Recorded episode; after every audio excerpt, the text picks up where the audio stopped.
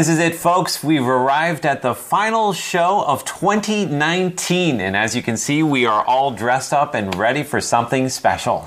That's right. It's time to look back at the most fascinating stories of the year. We're calling it the Best of Taiwan Insider 2019. I'm Leslie Liao. I'm Natalie So. And I'm Andrew Ryan. Let's get this party started.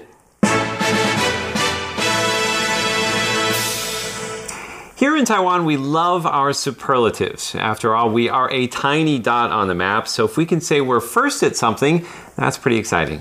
And we begin today with a story that made Taiwan first in Asia.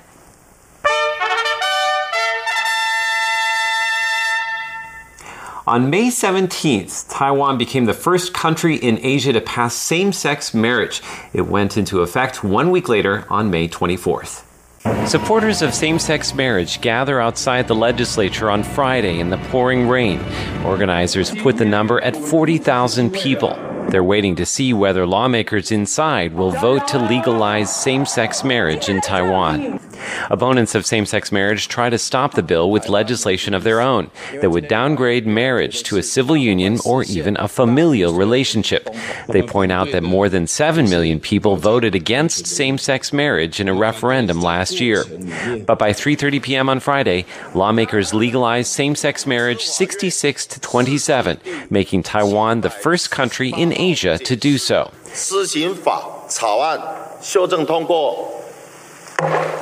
Outside, the crowd erupts in elation and tears it's been a divisive two years since Taiwan's High Court said it was unconstitutional to prevent same sex couples from having the right to marry, giving lawmakers a two year deadline to pass legislation. Organizer Jennifer Liu says it's regrettable that the bill does not cover foreigners from countries where same sex marriage is not yet legal, and it does not offer full adoption rights. But President Tsai Ing wen lauds the landmark legislation, saying it's a proud day for Taiwan, offering equal legal protection for all types of relationships and ensuring the fair and equal treatment of all. All right, now after watching that video, I want you to respond in one word. Leslie, let's start with you. Here's my word for this video. All right. All right. Now, I wanted to choose something that was maybe like about time, but I think Matthew McConaughey said it best when he said, all right, all right, all right. Nice. All right, and my Nelly? word is soft. I think it's a great example of Taiwan's soft power. We are one of the most open and democratic nations in Asia. It's no wonder we were first in Asia.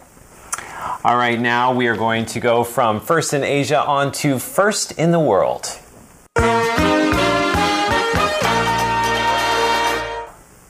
Now, if Taiwan is going to be first in the world at anything, I would rather it be for food or quality of people named Leslie. And uh, we did find out we were, in fact, number one at something, but it's not for either of those things, not even close. We were number one in the world for Asian flush. The Asian flush isn't just a physical response to drinking alcohol, it's an enzyme deficiency. People who lack the ALDH2 enzyme cannot metabolize alcohol. This results in flushed faces, respiratory problems, nausea, vomiting, and possibly diseases. Nearly half of the people in Taiwan have this deficiency. Many Asians have this enzyme deficiency. They have a hard time metabolizing alcohol, so they often don't feel well after drinking. People who lack the ALDH2 enzyme have a 50 times higher risk for mouth, throat, and esophageal cancers. A Stanford study found that Taiwan ranks top in the world for this enzyme deficiency. It advised these people to avoid alcohol altogether. According to the World Health Organization, in 2016, over 3 million people died from alcohol related causes. 29% was related to drunk driving or violence. The rest were due to cancer and cardiovascular or other alcohol induced diseases. Even low level consumers of alcohol were found to have a 1.26 times higher chance of getting cancer than those who don't drink at all. So it is a good idea to think before you drink, especially if you get the Asian flush. All right, guys, so tell me what you think about that story. Okay, in a word, sober. I think it was sobering, and those people with Asian flush should stay sober. All right, my words red, Red-faced. faced. You know, don't feel red faced if you get red faced when you drink. But actually, this is also a reference to me. I feel kind of red faced talking about Asian flush, being the white guy in the room. so I'll stop there. All right. right. Now let's move on to our highest story of the year.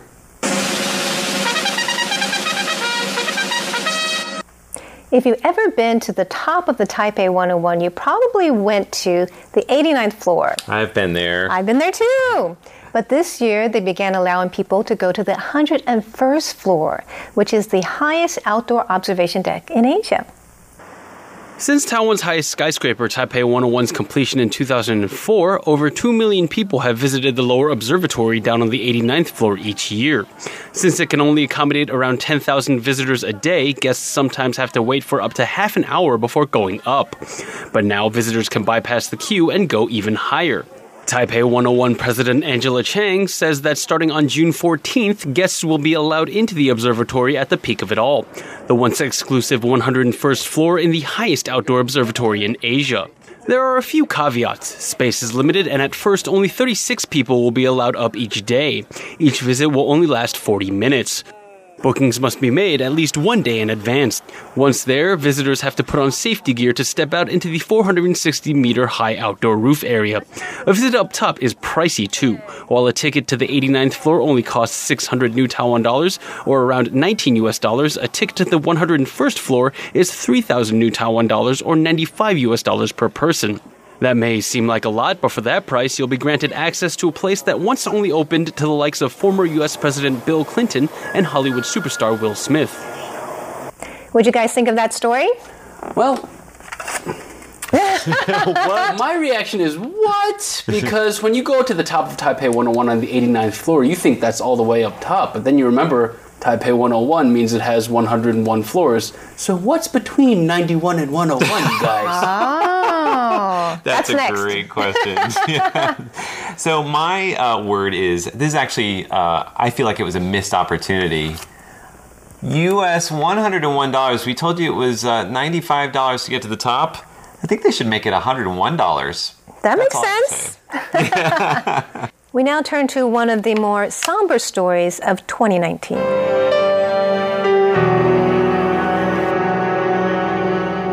Now, this next story captured our attention not just because it led to the destruction of a local landmark and the death of six people, but also because it was captured on film. The Nanfang Ao Bridge in Yilan County, northeastern Taiwan, suddenly collapsed on Tuesday morning, crushing three fishing boats under its weight. An oil tanker on the bridge tumbled into the water and caught fire. The driver was lucky to survive the collapse, but those on the boats weren't so lucky. Five out of the six missing fishermen have been found dead. All of them were migrant workers from Indonesia and the Philippines. All right, what do you guys think after that video? Natalie, you want to go first? Sure. Well, it's very disturbing to see a major landmark uh, collapse like that and kill people, and I hope they find out why that happened. Leslie? Uh, in the same vein, speechless. I remember uh, waking up and seeing the footage, and I was left absolutely speechless. Taiwan is very safe, but this is not something you'd really expect to happen here. So, speechless is my word to describe this video. And hopefully, we won't see that happen again in Taiwan. Now, we're going to move on to another uh, award for best footage, and this is for the most striking footage from here in Taiwan that we featured in our show this year.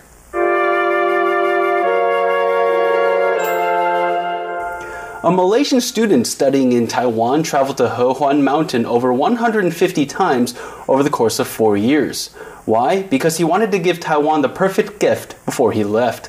His final product does not disappoint. This is the sunrise at Hehuan Mountain and the dark sky park, all captured by Malaysian student Feng Yehui. While studying in Taiwan, Feng spent the past four years capturing Taiwan's most beautiful scenery through time lapse photography.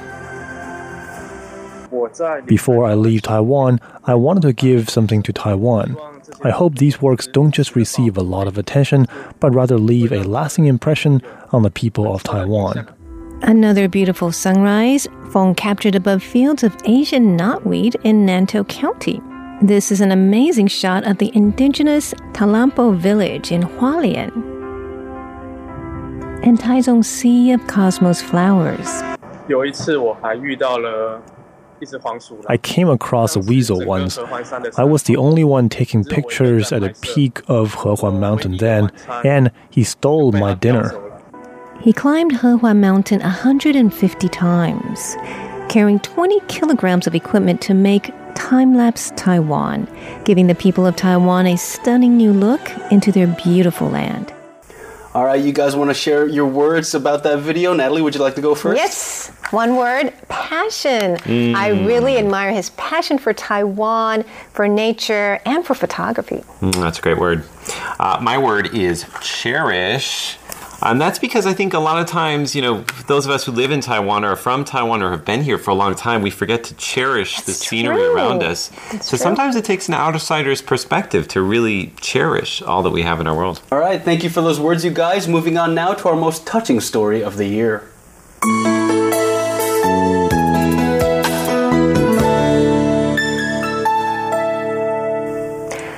Was really touched by this video.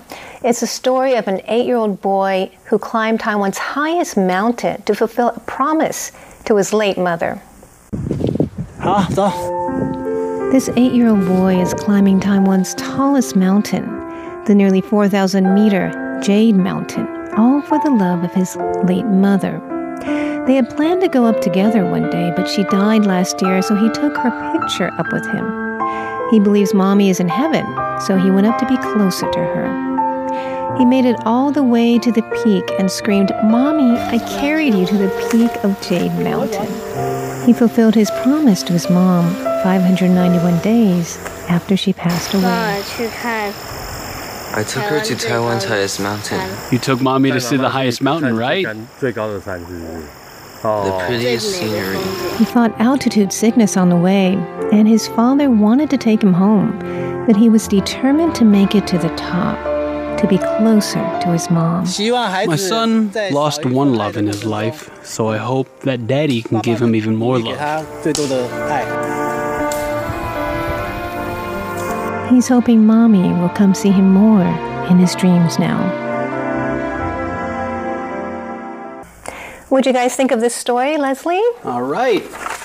My word is triumph because this boy had a personal triumph when he traversed that tall mountain, but I think this is also a triumph for everyone in Taiwan to remind us that we can really attain our goals if we have the right motivation and we stick to our promises. Great word. Mm, that is great. What?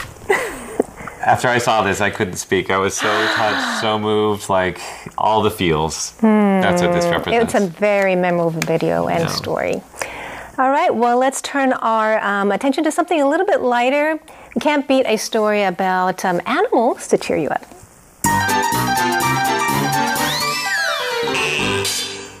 Now, I know everybody loves a cat video. Of course.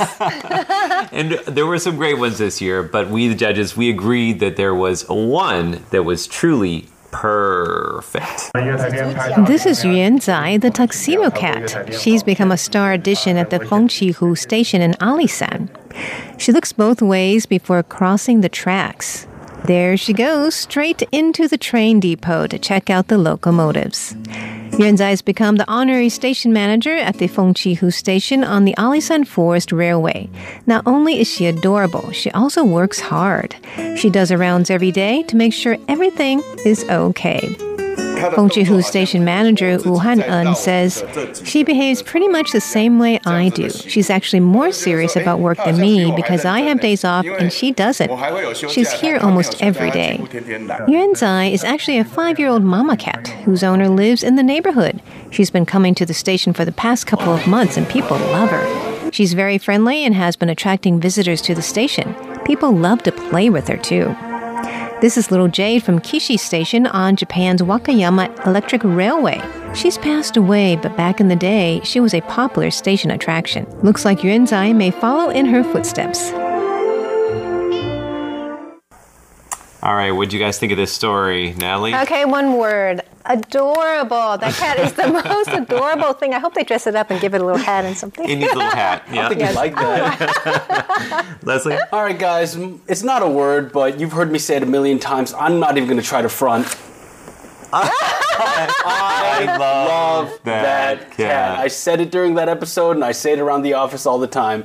I love it. Yeah, So he- much. He still is talking about that cat. I have to say that. All right, we're going to move on now to one of our favorite internet related stories that we featured this year in hashtag Taiwan.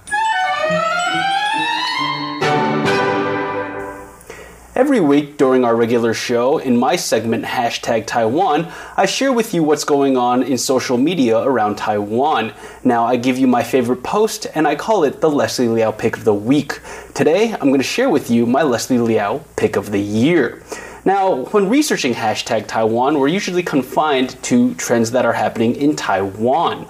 However, for my pick of the year, I chose a global trend that caught on in Taiwan like wildfire. What's the best way to celebrate Teachers' Day? Students at Tochen Junior High School have a brilliant idea. They move their desks and chairs to the hallway, and they create their own version of the Tetris Challenge, the latest social media craze to hit Taiwan. After lying on the floor, they turn around to say, Happy Teachers' Day. All right, you guys want to tell me what you think about my pick of the year? Natalie, you want to Yes. go first? You know what it is? It's all about a new perspective. We see the hmm. familiar things, like the kids, but sideways, right? And for us, we just did the same thing, but we lied on the floor. We never saw the studio from the floor, right? and put everything around us in a different angle than we usually see it, and it was really cool. Absolutely. You know, I was thinking of another internet trend called unboxing, but to me, it felt like boxing ah. to put ourselves inside the certain, box. certain space, right? Yeah, it's almost very like we're neatly. action figures, Right, like right, right. Lego or something, ready to be taken out and put to use. I thought you were going to throw fisticuffs at me for a second. No, no, no, no, I wouldn't do that. Thank you, Natalie and Andrew. And moving on to our final award, Best Move of the Year.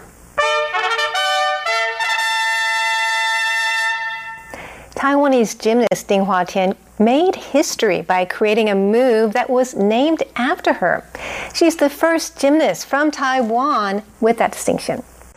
Watch out 2020 Tokyo Olympics. Taiwan has a gymnastics star heading your way. Ding Hua Huatian is only 17 years old, but she's the first female Taiwanese gymnast to qualify for the Olympics since 1968 in Mexico.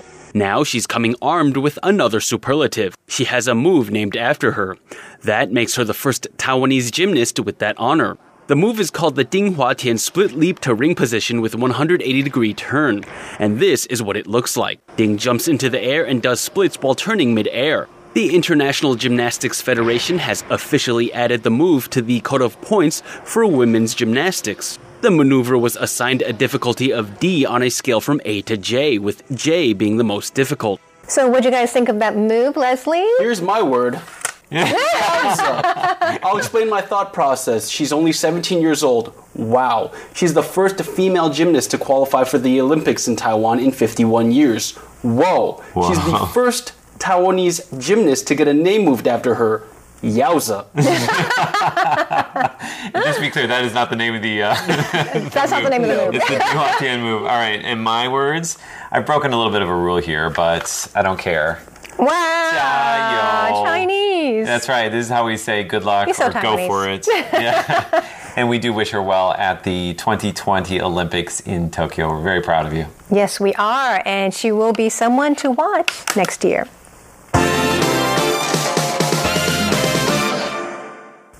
That wraps up the Best of Taiwan Insider 2019. Now, every award ceremony has acceptance speeches. Is there anyone you guys would like to thank? Oh, I got plenty right here. Actually, hang tight real quick. I would like to thank our director Taco, assistant director Ya Juan, consulting producer Emily Wu, video editor Jessica, and technical director Xu and director Kate who were with us at the beginning. All right, how about you, Andrew? Of course. Got my little uh, piece of paper here. I'd like to thank the English service, especially our spiritual leader, Paula Chow, as well as John Van Trieste, who is always on the radar, Shirley Lin, and Jake Chen. Where in Taiwan is he? He's always at the end of our show. Also, I'd like to thank our family and my shampoo sponsor, my. I want to thank makeup artist Tiffany Su, cameraman Zhang Qinglan, production supervisors Zhang Zhen, Wendy Yuan, Patty Lin, Carlson Wong, and our executive producer Lu Ping, my mom, dad, family, and especially you, the viewer. That's right. And we also do hope to hear from you. Let us know what you think of our show. For Taiwan Insider, I am Natalie So. I'm Leslie Liao. And I'm Andrew Ryan. And be sure to tune in next week for our first show of the year. We're calling it 10 Great Ideas for 2020.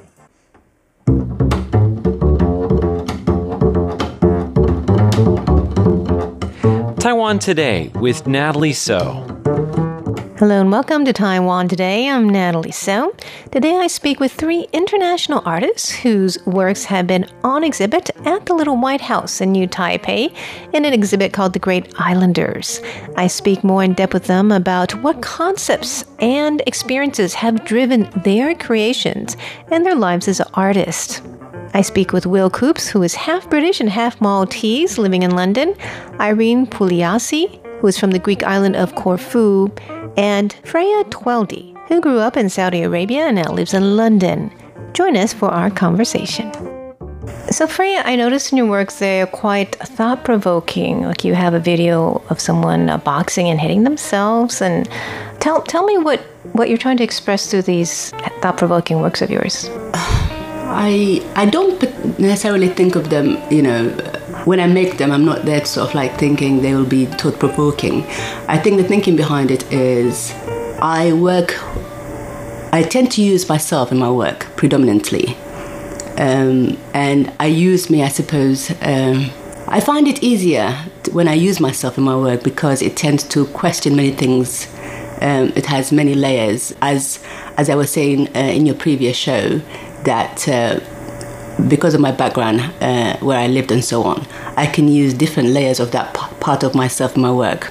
The series of videos that I made recently, the one that I think we discussed, is there to to show how you shake certain things from yourself. You know, um, the identity issue, the the history and the memory, uh, the belongingness and I suppose you can only do that by questioning yourself, by looking in rather than looking out.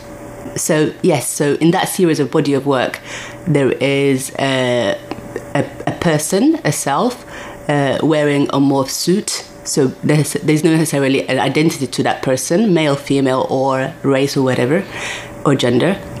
And they are trying to do many things, and that is from boxing to oneself uh, relentlessly does that mean uh, that inflicting self harm or being too critical of oneself? I suppose or? it's uh, it's questioning. It's sort of like you know the repetitiveness, which is quite evident in my work, failing and then picking oneself up and moving forward because that's what life is all about at the end of the day, isn't it? But I think it's the questioning which is very important in a very autobiographical way. Mm-hmm. Uh, the others is uh, walking on rollerblading, uh, but failing to walk on that. A, they all t- take place in a very small room uh, that happened to be very dark. In a sense, I suppose Samuel Beckett in his play Waiting for Godot, so basically waiting for something to become better tomorrow, but it never happens really. So, yeah, as I was saying, it is dark, it is quite bleak, but I suppose this is what it questions hope. I suppose that is the, the, the, maybe the word to use hope because we all ultimately live in hope. If there's no hope, then there is nothing really. Uh, there was one video with someone having too many layers of clothes on, right? And then they take the layers off. What is that supposed to convey? Well, I use clothing as a metaphor for skin, I suppose, for identity. You know, uh, we wear different garments to become one person and I tend to use clothing as uh, as a sense of like you know having many identities that we work around with, and I tend to wear and and you know uh, take off this this this garment so to speak to to represent the different identity that one carries with them. How's your art affected yourself personally? Has it been a way to express and understand your own identity more? I think uh, the biggest gift um, I have been given in life by my higher whatever being is to become an artist. Uh, it allows you to reflect. I suppose a privilege as well to have the indulgence to become an artist, isn't it?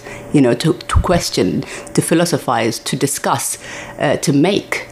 Um, so does it give me the expression to uh, to to uh, understand myself better and others? I suppose absolutely it does.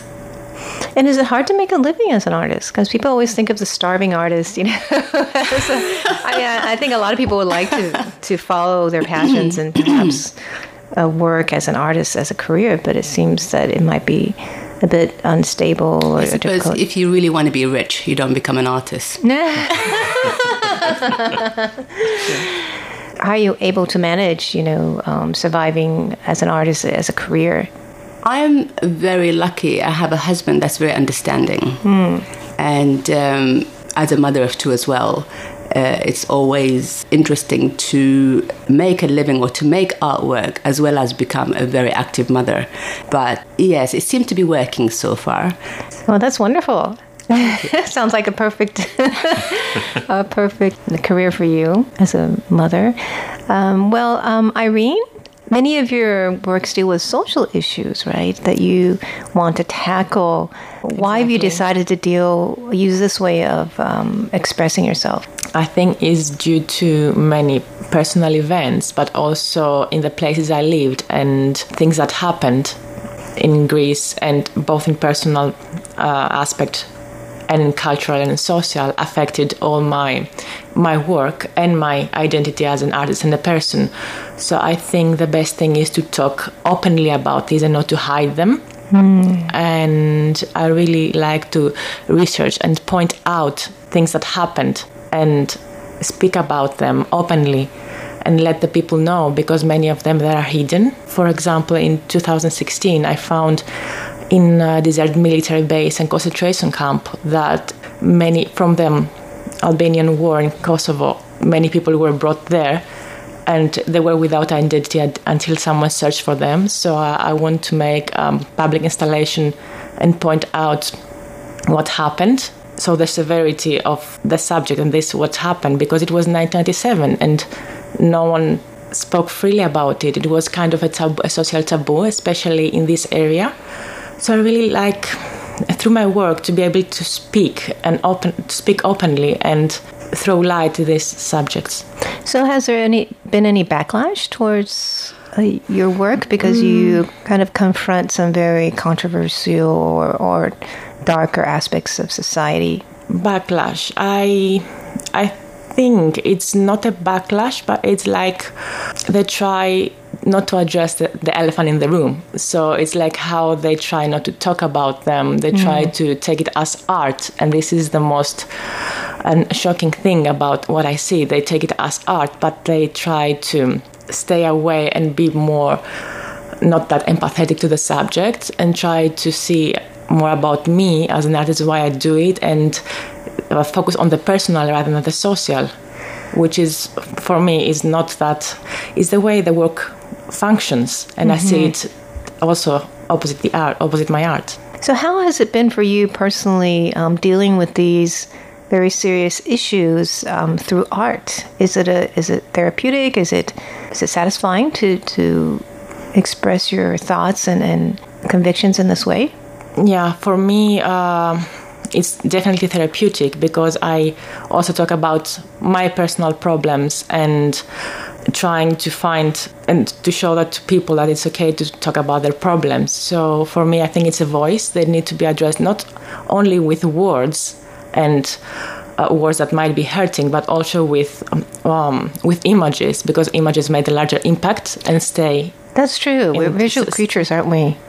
We hate to admit it, but yeah, exactly. we like to think we're more intellectual. But I Yeah. think images, uh, Images stays and subliminally like when you go and see it, but then it stays and then you translate it as time goes by, so you can come back see it again with a different eye, or like remember it after something happens to you and come back to it. So I think images and sounds and videos and things that stay, you see, but you're not understand at that point. You can come back. That's interesting. And so, how is it for you um, being an artist um, for your career? Is is it hard to make a living this way, or has it been pretty? Well, it worked uh, out pretty well for you? uh, we're always taking other jobs, uh, morning jobs, like Morning jobs. artistic jobs, also in freelance basis, and to make ends meet. But as long I think you you have your mind, you're an artist, and this is your job. I really like to take it as a job, and Mm-hmm. this is my how I make ends meet. Mm-hmm. And I think we're a bit more privileged living in London and having a job as artist is not that is not that starving artist prototype and archetype. archetype. you can make a living as an artist rather than in Greece. You can't. It's Ah. if you are an artist, you are a starving artist. There's a lot more need for It's more- art. yes, yes, and people do take it as a job and they respect it as a job. Is it mostly commercial art that you do, or No, no, no, no. It's um, mostly installation and multidisciplinary. and who hires you to do these things? As a project basis, and in the morning I organize art projects and art dealership, so I can. So they go to put in the homes, and this is how it's mostly on organizing art projects and and make art and make projects. Sounds great. Yeah. Thank you. Too. You can be creative all day long, huh? and Will, um, tell me how y- you got interested in art. And I know you're working at a gallery as an assistant Yeah, director it's kind as of well. always been. I had quite a quick journey into it. Um, went to university, studied fine art first at Edinburgh, and then straight into the masters at Chelsea, which is where I met these two, and then have very luckily out of that um, now started working at a gallery as uh, my full time job alongside being the art. So it's been quite a nice transition for me to take it from each step along the way, just starting out, getting more progressed with uh, my own artistic making, and now working on the gallery side and the curation, which is really interesting to me as well.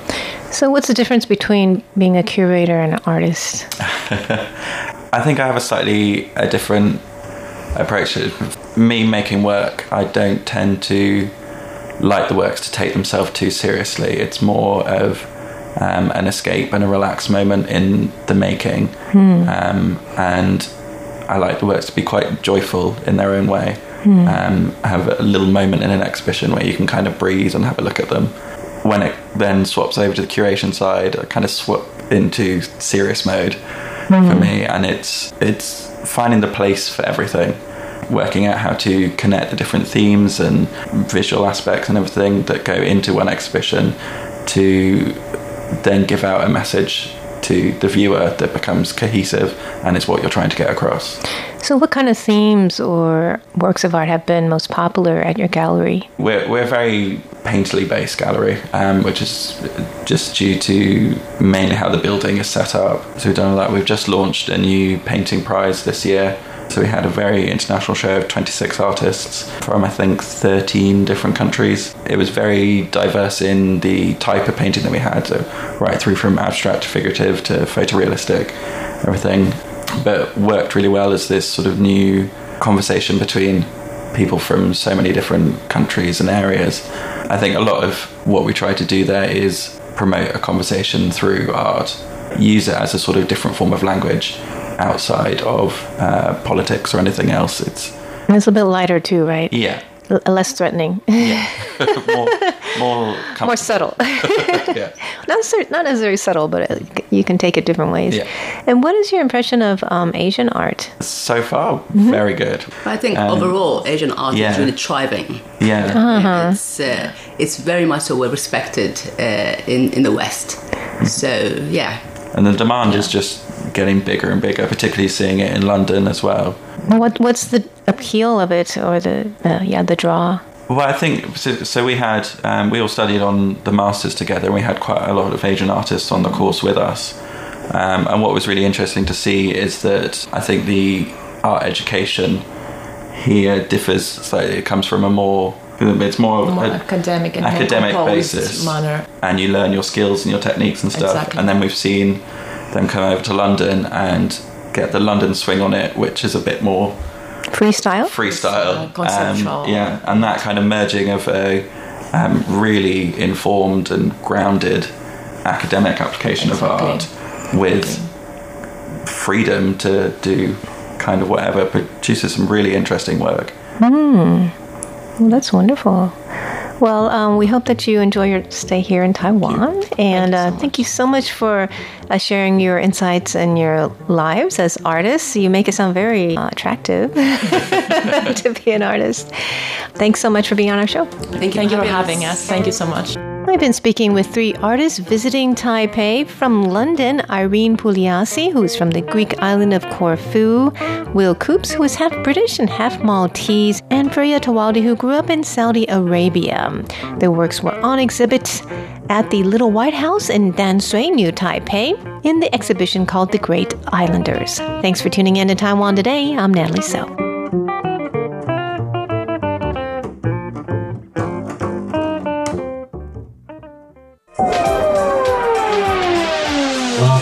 To the RTI Time Machine. Today's time traveler is John Van Trieste. And the destination Taipei, the 1910s.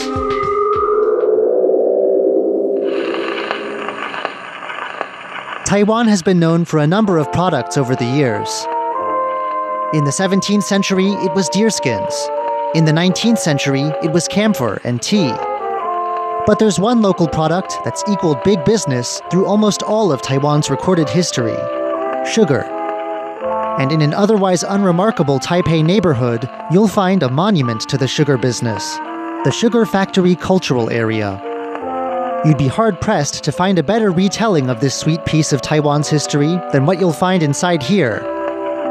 This was once a sugar factory, and while today only three simple warehouses remain, the exhibit inside the main warehouse gives us a picture of the factory in its prime and shows us what came even earlier. Today, we're heading inside to explore the story of an industry that's touched every period of Taiwan's past. The story is told in a big loop that moves around the otherwise empty floor of its warehouse home.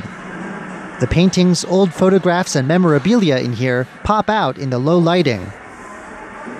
It's hard to know where to begin because there's no exact date we can put on sugar's start here. All we can be really sure of is that outsiders quickly realized its value. Big Sugar got its start in Taiwan after 1624. That year, the Dutch East India Company set up shop in the south of Taiwan, and Dutch merchants worked hard to make the area's sugar a hot commodity. They enticed Chinese sugarcane farmers to immigrate to their Taiwan colony, and they introduced cattle to the island to help these farmers out. Production boomed, and Taiwanese sugar was soon sold abroad. 37 years later, the Dutch were expelled from Taiwan at the hands of the half Chinese warlord Koxinga. At the time, it might have seemed like sugar would be tossed out with the rest of the Dutch legacy. Koxinga needed rice to feed his men, and that meant a drop in sugar production. But sugarcane put the cash in cash crop. During its brief existence, Koxinga's kingdom was able to produce more sugar than even the Dutch had. It seems to be a pattern that repeats over and over. There are all kinds of twists and turns in Taiwan's history, but after each one of them, sugar always seems to come out on top.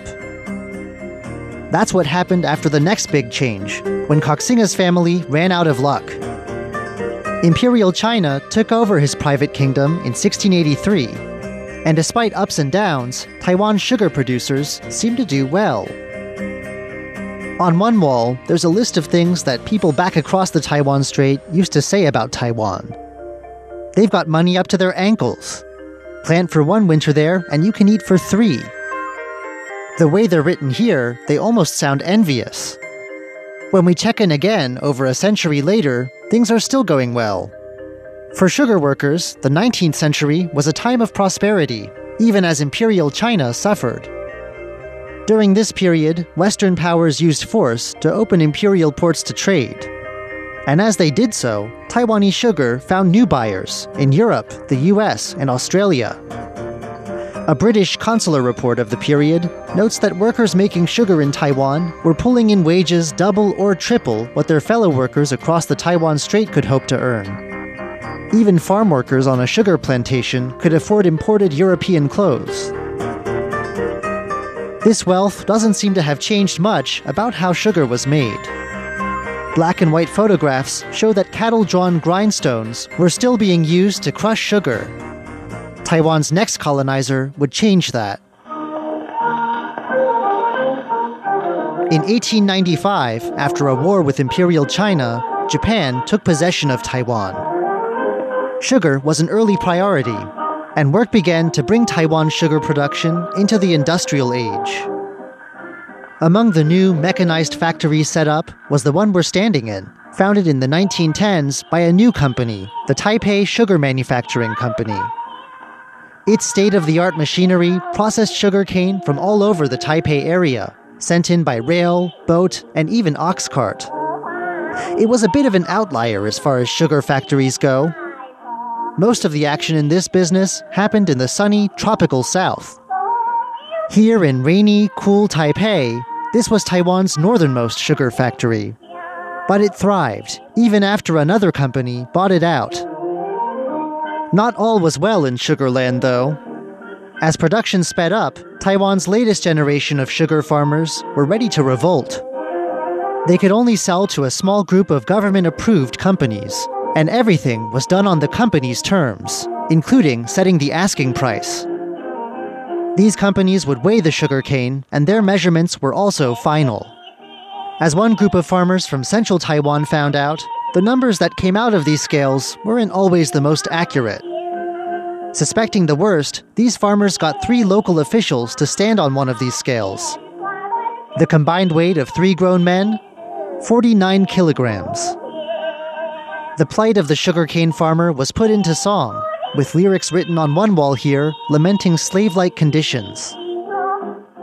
In 1925, farmers' anger erupted, sending more than 30 of them to jail and opening up the way for more labor unrest through the end of the 1920s. None of that dampened enthusiasm for sugar, though. 1935 was supposed to be a big year. Japan had ruled Taiwan for 40 years by this point, and a huge expo was set up to showcase the good sides of colonization. Sugar was a big part of this. It even got its own pavilion. Unfortunately, the photo here only shows the pavilion when it was empty. But records show that this was a happening place. Over the several weeks of the expo, 500,000 people showed up here just to enjoy a free cup of ice cold Taiwan sugar water. But in 1935, the expo was just one place giving a rosy view of sugar's potential. The sugar of the East comes from Taiwan, that's the caption on a triumphant illustration done that year, showing Taiwanese sugar flowing to the rest of East Asia. It was a strange thing, though no one at the time could have known it. Just a few years down the road, war would bring Taiwan's sugar production to a new peak before sending it crashing through the floor. Fighting between Japan and China broke out in 1937, and as Japanese colonial subjects, workers in Taiwan's sugar industry were told that they would now use their sugar to serve the nation. Production surged. But then other countries got involved in the fighting as the war spread to Southeast Asia and the Pacific. It seems that some of Taiwan's sugar bosses assumed that Southeast Asia would soon be theirs, and they made arrangements to move on. Some even closed up their Taiwan factories altogether. Then hardship started hitting home. Sugar cane fields were given over to rice and sweet potatoes, and some factories where sugar had been processed were repurposed as chemical plants meant to help the war effort. This sugar factory shuttered in 1943. Sugar production wouldn't return here again. Yet, Taiwan's sugar industry carried on. Japan left Taiwan at the end of the war and handed it over to the Chinese nationalists. This new government set up its own Taiwan Sugar Company, and for a time during the 50s and 60s, the company turned sugar into one of Taiwan's chief exports. So, what happened to the sugar industry? Why is Taiwanese sugar probably something you've never heard of? Given all the big changes it had pulled through, the answer is a bit anticlimactic changes in the market. Prices fell during the 1980s, and since 1991, something strange has happened. Taiwan has become a sugar importer. After the war, bits of the factory were knocked down or sold off, as whatever was left over was put to new uses. In 1997, though, when plans to build a nursing home at the site were discussed, local residents protested. They wanted there to be a park here, and they wanted the remains of the old factory to be a part of it. The old warehouses are a focal point for the neighborhood. Early on, the place even changed its official name to Sugar Factory Neighborhood, a name it still has today. In the park today, you'll find a statue of a cattle drawn grindstone in use, a replica of the train that once served the factory, and of course, a plot of land set aside for raising sugarcane. It's this neighborhood's piece of a Taiwanese story that once saw this island sweeten the whole world. I'm John Van Trieste, and I hope you'll join me again next week for another journey through time.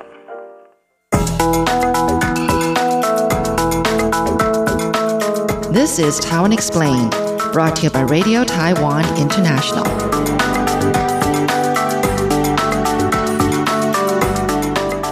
The most divisive election issues in the United States and the UK is immigration. And it's not just those two countries, a wave of nationalism is spreading across the globe. But what about here in Taiwan? Actually, things are a little bit different, and we're going to give you some reasons for that in just a moment. But first, I want to talk a little bit about Taiwan's foreign born population. In today's Taiwan Explained, I'm going to give you a quick overview of Taiwan's foreign born population. And you might be surprised to learn that the average foreigner in Taiwan does not look like this. okay. All right, Andrew, we have 60 seconds on the clock. You ready? All right. Go. First of all, how many immigrants and foreigners and their descendants live in Taiwan? Right now, about 1.7 million people out of about 24 million people. Now, the largest group of foreigners in Taiwan is migrant workers. Right now, there's about 716,000 of them, largely from Thailand, the Philippines, Vietnam, and especially from Indonesia. Like these fishermen I met in Keelung, they do jobs that are deemed to be dangerous, dirty, and difficult, like construction, manufacturing, and taking care of the elderly. Now, the migrant worker population is the most marginalized of all foreigners in Taiwan. The second largest group is the new immigrants. Right now, there's about 550,000. The vast majority are women who came by marriage, mostly from China, like these hairstylists I met in Hsinchu. And finally, are the new Taiwanese children of immigrants. Um, about 500,000 of them, mostly with a Chinese or Vietnamese parent. About 5% are like Tsai Xin on the left, whose mom is from Indonesia. Nice job, Andrew. Thanks, Natalie. I do have one more sentence. Okay.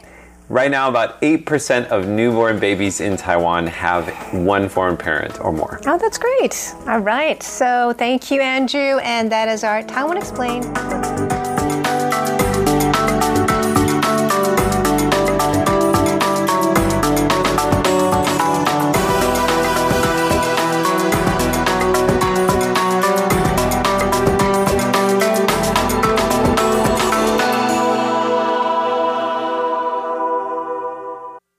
What do you know about Taiwan? I know who the president is. What about their local music and food? Well, hmm, what do you suggest? Tune in to Radio Taiwan International. Here at RTI, we offer the authentic Taiwan experience. You hear the sound of remote attractions, the local food, music, the lives of real Taiwanese as they live it. Visit english.rti.org.tw. Listen to the real Taiwan.